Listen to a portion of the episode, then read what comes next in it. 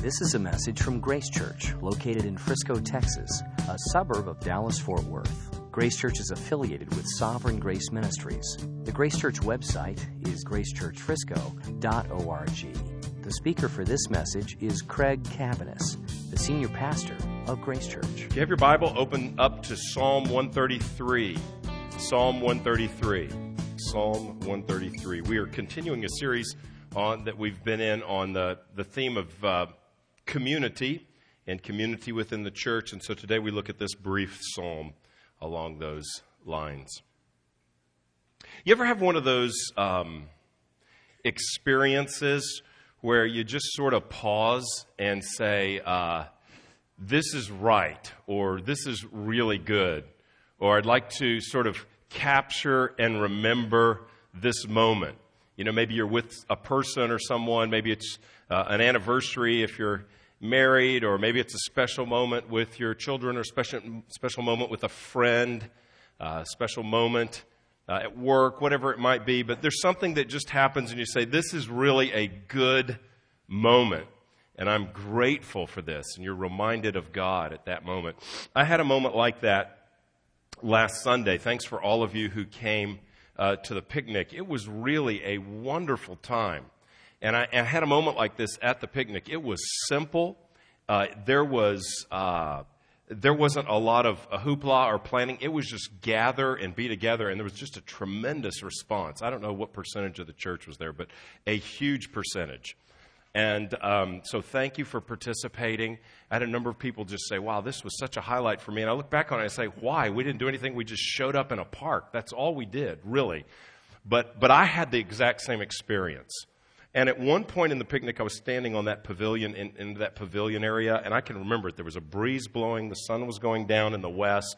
To the east, there were these clouds with lightning just lighting up the clouds like a thunder thunderstorm on the way, the sun going down here and it's comfortable. It's a rare moment of external atmospheric comfort in North Texas. And, uh, and I'm just standing in the pavilion and looking around, and there's people playing ball, there's volleyball, there's people playing guitars and singing.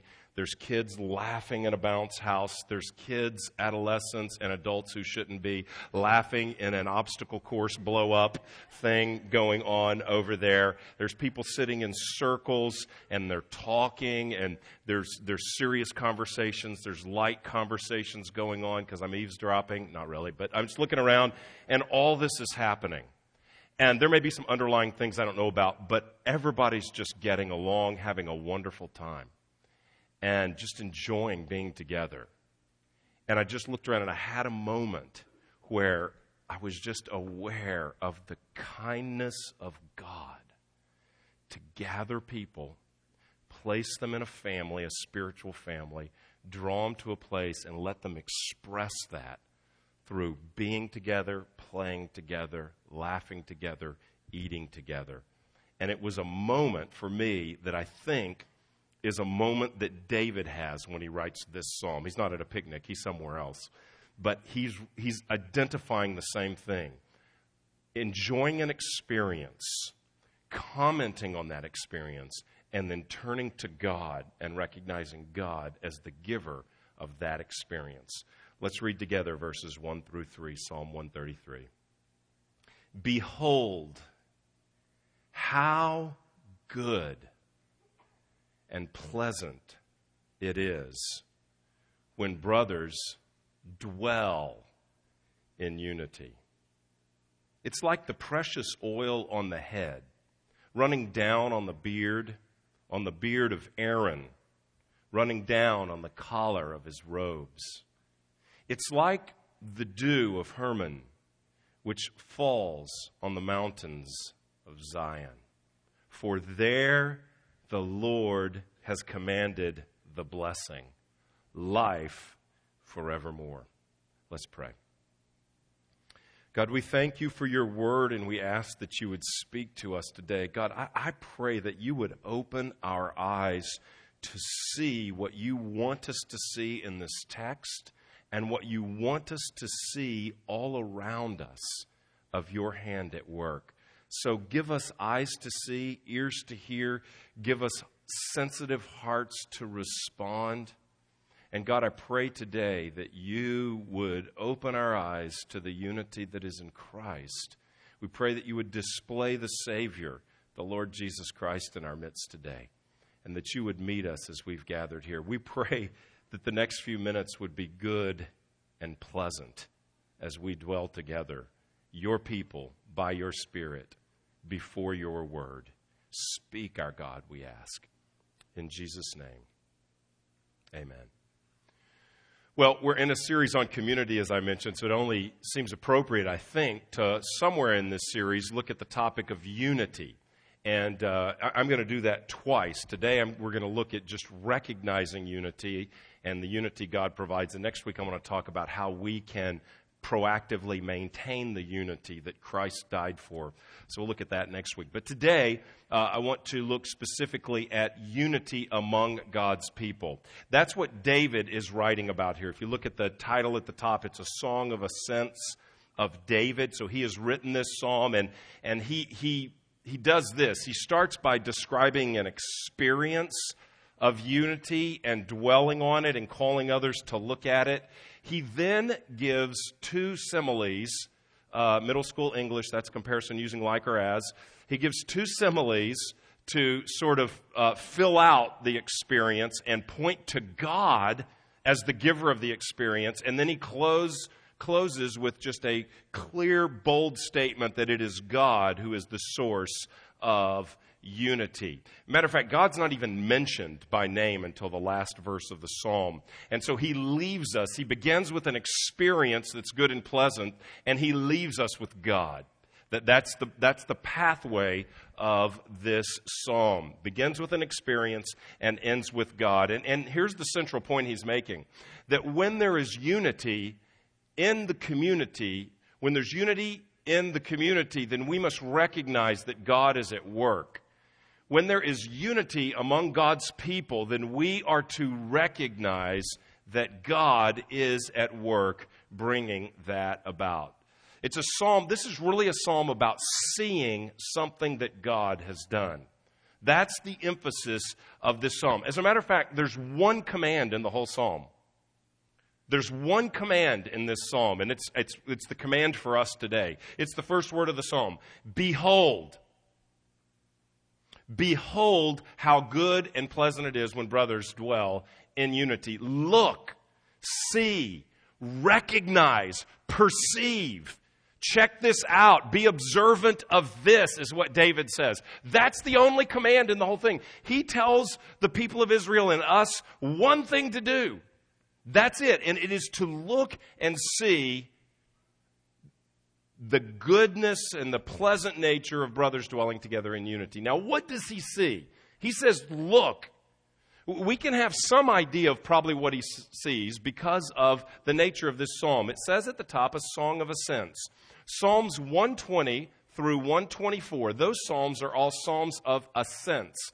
They are psalms that were used as the people of God made journey, made pilgrimage to Jerusalem. They went three times a year for festivals, these great worship festivals that God called them to participate in in Jerusalem three times a year. And so there were certain psalms they were to use on the pilgrimage there. And once they arrived in Jerusalem as well, they would sing these psalms. And this is one of them. So likely the context David is talking about is he's, it's a gathering in Jerusalem, and so there are different people, different backgrounds, different socioeconomic levels, different areas that have all converged together, and there's this diverse group of the people of God who have gathered for worship, and he looks at it and he says, This is good and pleasant for God's people to dwell together. He sees that and comments on it. And as we, as the people of God, uh, as the church, we as the church are to behold and dwell on the same thing. We may not be at a festival like he's describing, but in our normal life together as a church, as a family, as the people of God, we're to look for the same thing. So I want to talk about two things this morning.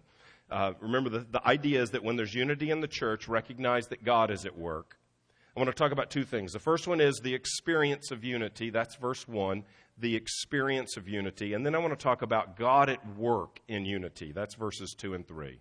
God at work in unity. But first of all, the experience of unity. Behold, he says, look at this, how good and pleasant it is when brothers dwell together in unity.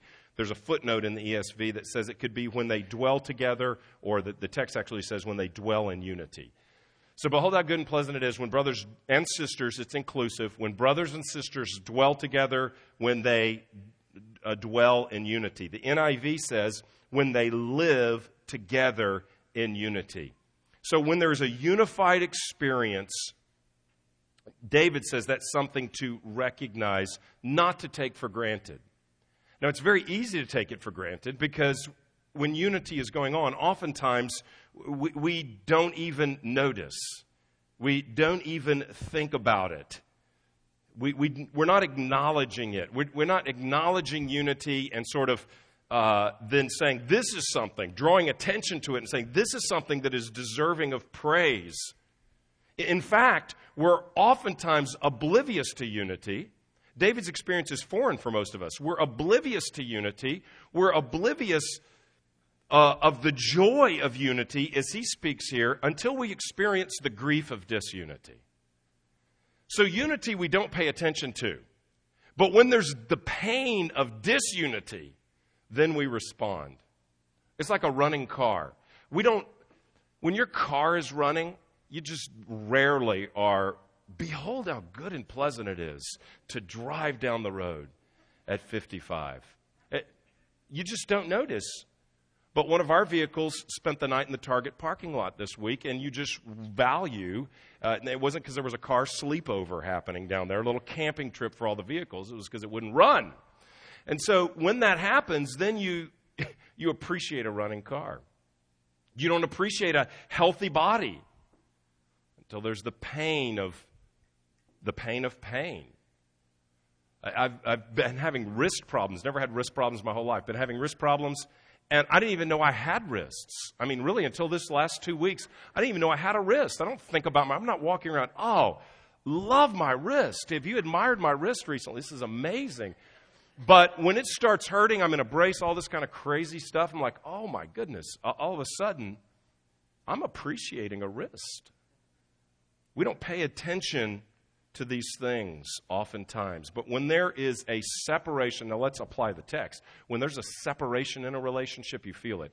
So when you're coasting along in a friendship and unity, don't notice.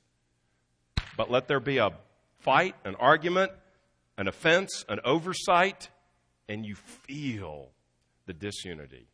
David here is saying, recognize unity. Recognize unity. How good and pleasant it is when there is unity.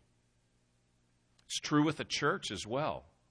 It's true with the church. When there is disunity, the people of God start praying for unity. It's like this experience, how good and how pleasant, that's like a dream when you're in the middle of a church fight or something. This is a dream. You're praying and fasting for this, You're crying out for this. You desire this because you know the difficulty. See, when you show up at care group and everybody's getting along, don't even notice. But you show up at care group and there is a known division in the group, there's a separation, there's a relational conflict, or it happens there in the group, then you feel the disunity. You feel it. I don't know for the Christian, not, not for the, like the Christian at a distance in name, but for the involved Christian in a local church. I don't know that there's anything more painful in the church than when there is disunity in a church. When there is, I've been through a, a number, especially when I was younger, of church splits. And that is a grievous thing when you are really dreaming for Psalm 133 1 how good and how pleasant it is when brothers dwell in unity because you know how bad and how unpleasant it is when they dwell in disunity. I mean, I'm, I'm marked by that a little bit. I, when I was growing up, uh, I was part of a church plant. I think we jumped into this church plant when I was in uh, first grade. And church took off. It was thriving, booming, growing fast, people getting converted. Uh, quickly got out of a school, built a building, the whole deal. It was just really a, uh, God was really doing something. And then I just remember this church split. And I'm a little kid, so I don't know the details, but I distinctly remember driving by a building and say, That's the people that used to be in our church and left. Church split over alcohol, by the way. Whole church split over it, over the over the uh, drinking of alcohol. That was it. And and people came to odds because I don't know the details. I was a kid, but because people pursued a practice rather than a principle, everybody could agree on a principle that drunkenness is sin. But not everybody could agree on a practice. So some abused their freedom and hindered others. And some who abstained took their personal scruples and convictions and universalized them and put them on everybody. So those who did and those who didn't in practice couldn't agree with what the scripture says that no one should get drunk. And beyond that, there's some, there's some liberty in how this is practiced, but always practiced in love for others, with others in view. And the effect of others in view, that wasn't in view. Bam, church splits. When I was in college, I was an intern on a church staff, um, young guy, bright eyed, bushy tailed. I didn't really have a bushy tail, but I had bright eyes and uh, eager for the future and what God might uh, have. And uh, I was in another church that was blowing and going. It was happening. It was great. Everybody loved their church um, until the pastor was exposed in scandalous sin, like newspaper front page of the local p- newspaper scandalous type of sin. And then I watched a church just at odds suspicion, distrust, well, if you would have, and if they would have, and if we would have, and oh yeah, and, and the doctrine that's being taught here, and every everybody just went crazy, just disunity. People airing their opinions, people angry for being betrayed. It wasn't good and pleasant at all. So I, have observed those type of things. And, and, and by the way, if you're a guest, we don't have this kind of stuff going on in our church. This isn't leading up to announce uh, a church split or something. this is, thank God for this passage. This isn't uh, prescriptive for the, the division that we're having. But if you have been around the church for any length of time, you have a story too, probably. You probably have a story. If I've learned anything about church life, it's this that unity is not to be assumed, and unity is not to be treated as a given. And the scripture does not treat unity as assumed. It does not treat it as a given. It is not apathetic. David gives one command in the psalm, and it's stop. Everybody, look at this. Look at how good it is and how pleasant it is when, when the church is at unity. In other words, don't wait until there's fractures. And, and pray there won't be fractures for us here. We pray that won't be the case. But as long as there's humans attending our church, and as long as there's humans leading our church, fractures are always a possibility. Always a possibility, though we're not, we're not uh, pursuing that or don't see that happening, but it could always happen. So we don't wait until it happens we rather step back and observe the work of God, cherish the work of God, savor the work of God. And next week, I want to talk about how to maintain and pursue the work of God in unity in His church. When God's people dwell in unity, it's good, it is pleasant. I like that word. It means it's pleasing. Pleasant means it gives pleasure, it's agreeable, it's enjoyable. When pe- the people of God are dwelling in unity, it's enjoyable. It, it gives the participants pleasure to be a part of something joined with other believers where there is a unified purpose together. And so when we observe that, we want to step back and say, this is good. Well, what is unity? I don't have time to really develop this out in great detail, but a couple of thoughts might be helpful. It's not uniformity. I, I kind of just gave an example about unity in principle versus unity in practice. I mandated unity in practice. We're not talking about uniformity. Everybody, you know, acting and looking exactly the same. Yesterday, I showed up for a meeting with a guy in the church, and guy, we were meeting for coffee, and we showed up wearing the exact same t shirt. Now, this is awkward. This is kind of weird. And, you know, what are people thinking? Here's two grown men, uh, guys my age range, two grown men wearing their matching t shirts um, for a latte, you know? Uh, so, this is decidedly not what we're talking about. We're not talking about everybody dressing the same and looking the same. And, and, there's churches where that happens, like where everybody's the same age and dresses the same, uses the same lingo. We really don't want that. We'd like a, div- a, a variety of age, a variety of race, variety of economic background, a variety of dress, a variety of preferences. So I think diversity is a very, very good thing. So it doesn't mean uniformity, that we all buy our matching t shirts and wear them out in public together. That's not what he's talking about when we say unity. Unity centers around a unified doctrinal agreement, a unity on the essentials. So we want to have with every Christian, whether they're in our church or not, we want to have a unity and express a brotherhood and sisterhood with every Christian that believes that the Bible's the authority, every Christian that believes that Jesus is God. Well, you can't be a Christian without believing that, but a, a genuine Christian that believes Jesus is God, that believes in the substitutionary atonement, that is, that Jesus died as a sacrifice for our sins, that Jesus rose from the dead, um, that salvation this is a good one for Reformation Sunday that salvation is by grace through faith because of Christ. That, that this, we're unified with every believer around that. Now, individual churches also have a, a further degree of unity because there's other things that we can uh, obviously, there's secondary doctrines that we can disagree on, but typically a local church will have some agreed upon philosophy of ministry and practice as well. In other words, you can't just say, we all agree on uh, Jesus is Lord and he died for sinners and salvation's by grace through faith. So that's all we need.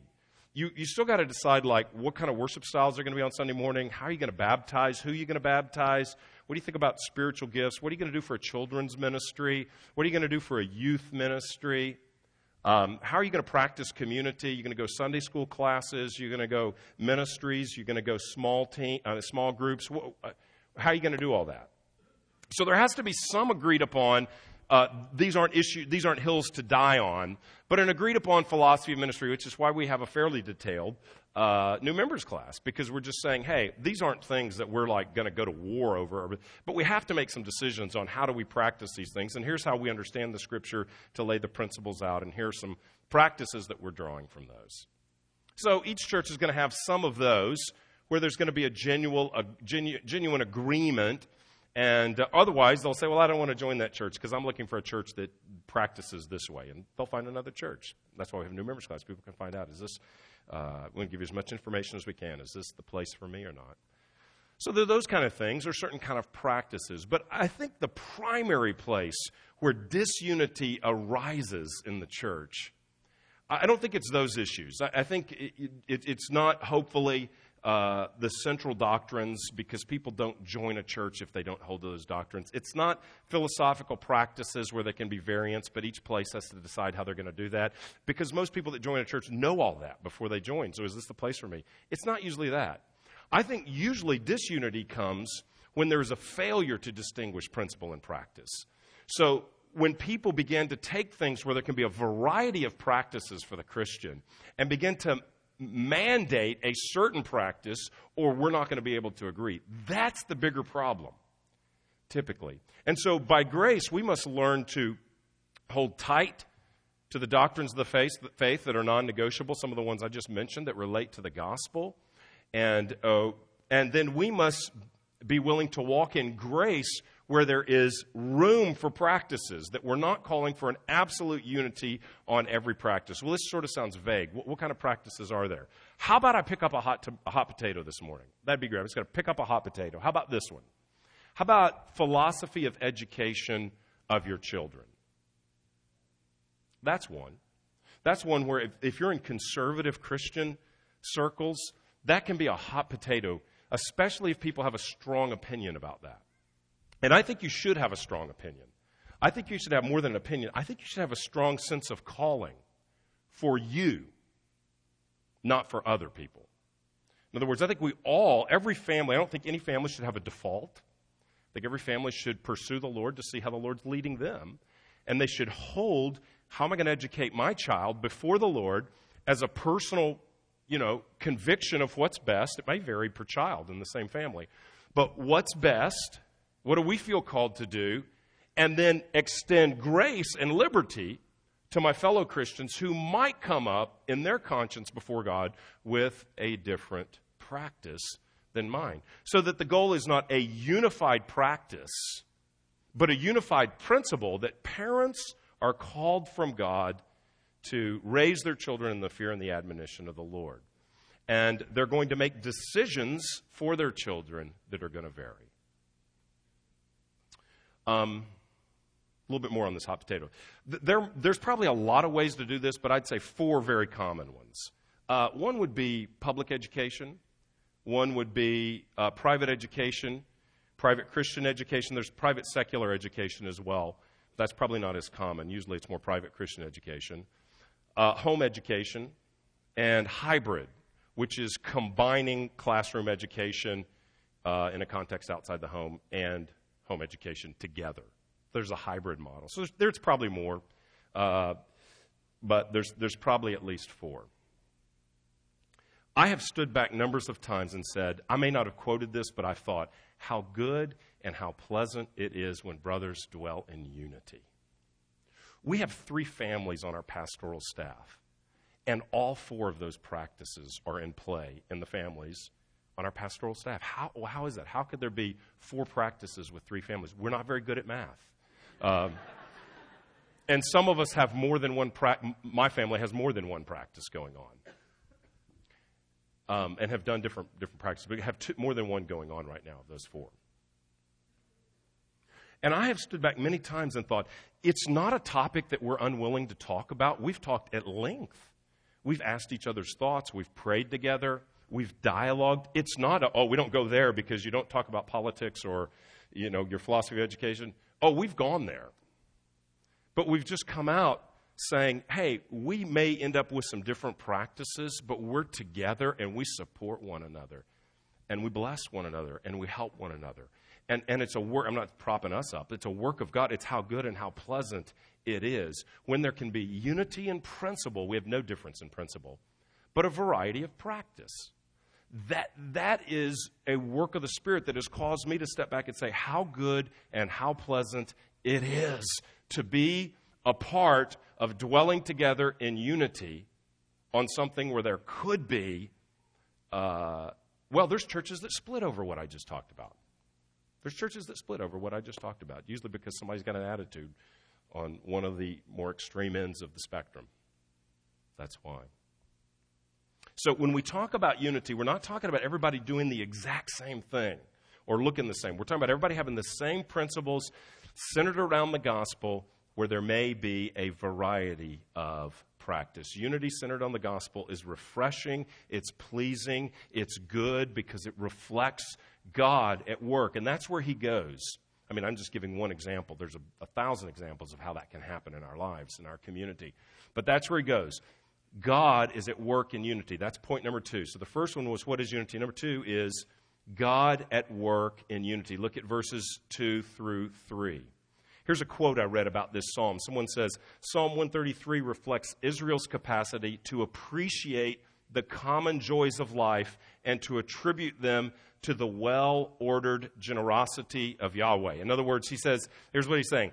What this psalm is about is looking at something that's common, people getting along, looking at something that's common and stepping back and say, This is the well ordered generosity of God. This is God at work. This only happens because God is at work in his people.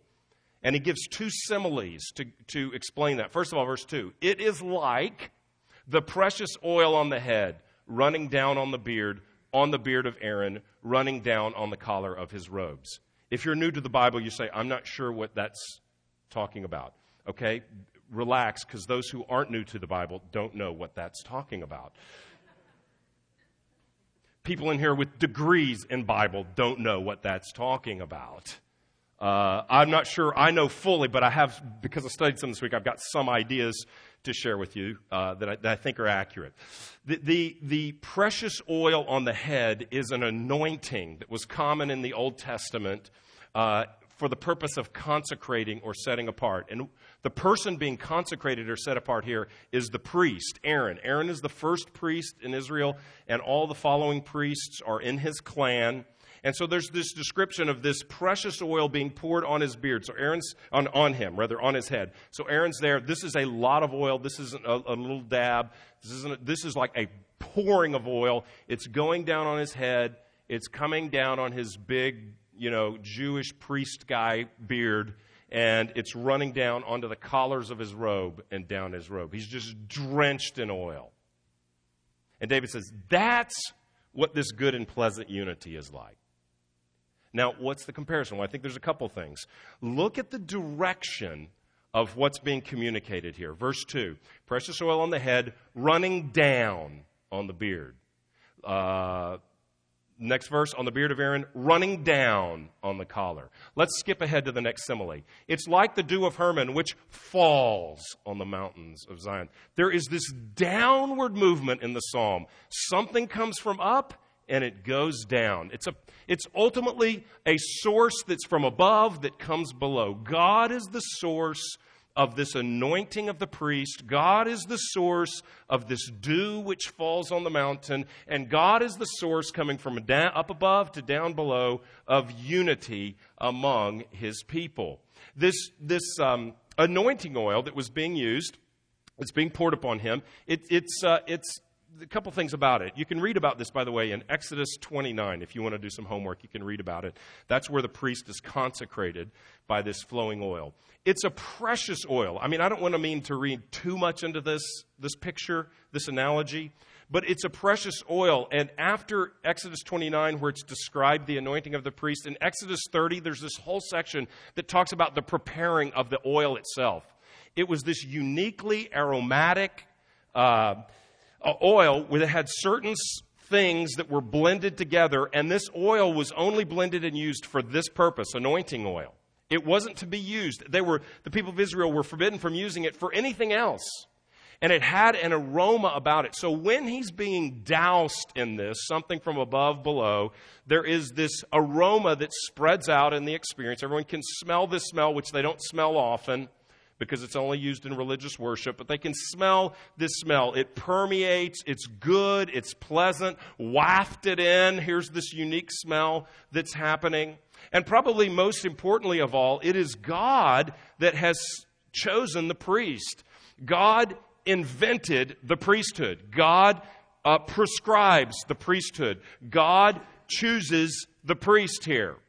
This is the work of God that did this. This is the work of God pouring out the anointing oil, which symbolizes the Spirit. It is the Spirit which empowers the priest for his task. It is God who defines the priest's task to bring sacrifice. It is God that reconciles his people to himself through the ministry of the priesthood as animals are sacrificed on behalf of sinners. This is all about God and his work. God's oil, God setting the person apart, the pleasing nature of God bringing remedy for sin by using priests to sacrifice, the pleasing natures of the senses, of the aroma of the oil. This is God at work. And it's not only pleasant, but it's holy. It's holy. The, the, the unity of God's people is holy. I mean, it is, if you read the scripture carefully, it's fearful how holy unity among God's people is. We can talk about this next week. But uh, do you know in the New Testament at one point, Paul writes, warn a divisive person once. To, you, to warn a person, and ultimately after that have nothing to do with them. Divisive people are cut off from the people of God. Paul says you don't even deal with someone that's destroying the body of Christ through being divisive. That's how seriously this kind of thing is viewed because the priesthood is it's, it's God's purpose, it's God's anointing, it's God's separating this person, and it flows from above to below. So that's one simile. What, what's good and pleasant when brothers dwell in unity? It's like God setting apart a priest for himself for his purposes. And unity is God setting apart a people for himself, drenching them with his spirit for his purposes. The second simile pictures two mountains, and it's probably even more confusing for us. The dew of Hermon, H E R M O N, in the dew of Hermon, which falls on the mountains of Zion. Now, here's the thing about Mount Hermon that I found out this week. It's, I think, maybe 10,000 feet, whatever. It's really tall. It's a tall mount and it was known for significant precipitation. And so the top of Hermon is green, it's live, it's vibrant, it's fruitful, vegetation everywhere. There's evidently a thick dew that manifests there, which is obviously a gift of God to water the vegetation so the plants grow. So, Mount Hermon has this dew. Well, where does the dew come from? It falls. The dew falls. Where does it fall from? Well, it falls from the hand of God. God provides the dew. And because God provides this dew, it provides lush, green, lively vegetation. Zion is different. Zion is where Jerusalem is, and it's arid, it's desert like. It gets no rain from, I don't know, maybe May to October, something like that. Late spring to early fall, whatever. In that season in summer, it gets no rain. So it's desert like. It's not there's not rich, vibrant vegetation. And that's the time when two of these festivals took place. So the people are gathered to the, to the desert, and, and this is what David says. Now, in the NIV, this is how it's translated. It's as if the dew of Hermon were falling on Mount Zion. That's a little interpretive, but I think that's what it means. I think that's what's really going on here. It's like the dew of Hermon were falling on Mount Zion. What's he saying? It's like this lush, rich, vibrant, green, alive place that has been watered by the dew of God. It's like that in the desert when God's people come together in unity. There's life in the desert when God is involved. God provides this life in a dry, deadly desert. God gives dew to his people. God, God pours out uh, refreshing on his people. He refreshes them as they gather in unity in the desert. The desert is a place to be dry, parched, lifeless. But when the Spirit of God is working among the people of God and there's a unity among them, it's as vibrant as the top of Mount Hermon, which is well watered. That's the point he's making. In both instances, the choosing and anointing of the priest and the watering of Mount Hermon, in both instances, the picture is that unity is a gift from God. Unity is a gift from God, and that's ultimately where he ends up saying so very clearly. Like the dew of Hermon, look at verse 3 again, which falls on the mountains of Zion. For there, where's the there? Well, the there could be Zion, or the there could be the brothers dwelling in unity. I, I think it doesn't matter because it's the same picture. He's looking at the brothers dwelling in unity at Zion, at the festival, at the Song of Ascents. So is he saying it's this, Jerusalem, or is it the people of God? In this case, it's both. For us, it's the people of God. For there, when the people of God dwell in unity, God, the Lord, has commanded the blessing, life forevermore. There's that life again, like on Mount Hermon. There's life when God pours out this unity on his people. He's the giver of life forevermore. This psalm calls us to look for God at work and celebrate it. It's not enough for David to just acknowledge somehow, faintly, in a passing moment, that there's unity. He sees unity among God's people.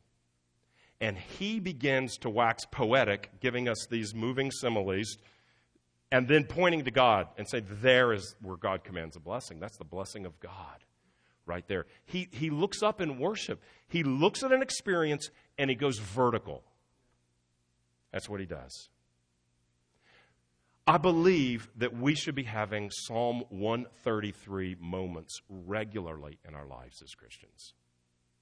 I believe we should. I believe that we should be looking for God at work and acknowledging verbally God at work and turning to Him, thanking Him for His work. Not waiting till the wheels have come off and we're careening down the road, ready to crash to say, God, help us.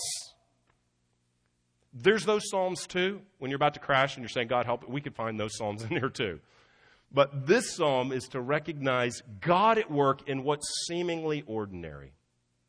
If you aren't regularly having Psalm 133 moments as a part of your church experience, where you look around and say, This is good and pleasing to the Lord, thank you, Lord, for what you're doing in my experience of community in, in the church. There's a couple reasons that could be if you're not having these meetings, these, these experiences. If you're in community, I'm assuming that. So if you're in community, you're in a group, you're participating, and you're not having these experiences, I think there's two reasons. One is uh, you don't see what God has done. I don't mean to be rude in saying this, but you lack discernment. That's not trying to be offensive, that's reality. I lack discernment. We lack discernment to see something that we may be taking for granted. See, it may be that you're more inclined to complain about what you want God to do than you are to thank God for what He has done and is doing. And the perspective changes. Depending on the perspective of our heart, we see things very differently. If, if your attitude is to complain and demand, you will always see lack, problems, things that need to be fixed, how far we have to go, how much sin there is, how despairing, how problematic, and it's usually all about them and not about me. But we can go there, or we can ask God to tune our discernment and tune our eyes to be alive to seeing Him at work, and then responding in praise acknowledging that we have a long way to go, and let's work on where we have to go. And beginning with me, let's invest and bring, by God's grace, change where it needs to occur. So obviously, I'm not saying that uh, you know this isn't the sum total. David isn't saying brothers are dwelling together in unity and there's nothing left to do. He's not saying that, but he's acknowledging, recognizing what God has done. So if that's you, you lack discernment, you're not aware, you haven't seen this, you haven't stepped back, you've taken it for granted, you've assumed it then I think the prayer is, Lord, open my eyes to, verse 1, behold. Where is their dwelling in unity? Where is their dwelling together? Where is their living together around me that I can observe? So if we don't have Psalm 133 moments, it may be one, we don't see what God is doing, and two, it may be because there's real disunity. It may be because I'm in a situation where there is disunity, and that disunity eclipses my view of God and what He has done and is doing in bringing unity. So, if that's the case, that's probably what we're going to talk about next week a little bit more. But if that's the case, then seek to be reconciled if, if you are a part of disunity, or if someone else is a part of disunity, seek to be a peacemaker. Uh, however, you can, pray, offer to help wherever you can, offer to communicate wherever there could be misunderstanding, whatever it might be like that. We'll talk again about how we can maintain unity, but that's the first thing. If I don't notice this from if I don't have these kind of moments where I'm giving praise to God, you may not write poetry like David's doing, that's not required, but to give give praise to God for what he's doing, then it may be because I don't discern it or it may be because I'm in the midst of such disunity that that is eclipsing it. And I think there's a response to both. Response to both. God commands the blessing of life forevermore where there is unity. Not because his people have earned it, but because Jesus has earned it. That's why. Why is there unity? Because Jesus has earned unity. Jesus has provided reconciliation for his people. When Jesus dies on the cross, we're, we're, we're usually pretty aware of the vertical dimension of that, that, uh, that Jesus dies on the cross for this purpose God is holy. We are not holy. And our sin has separated us from God.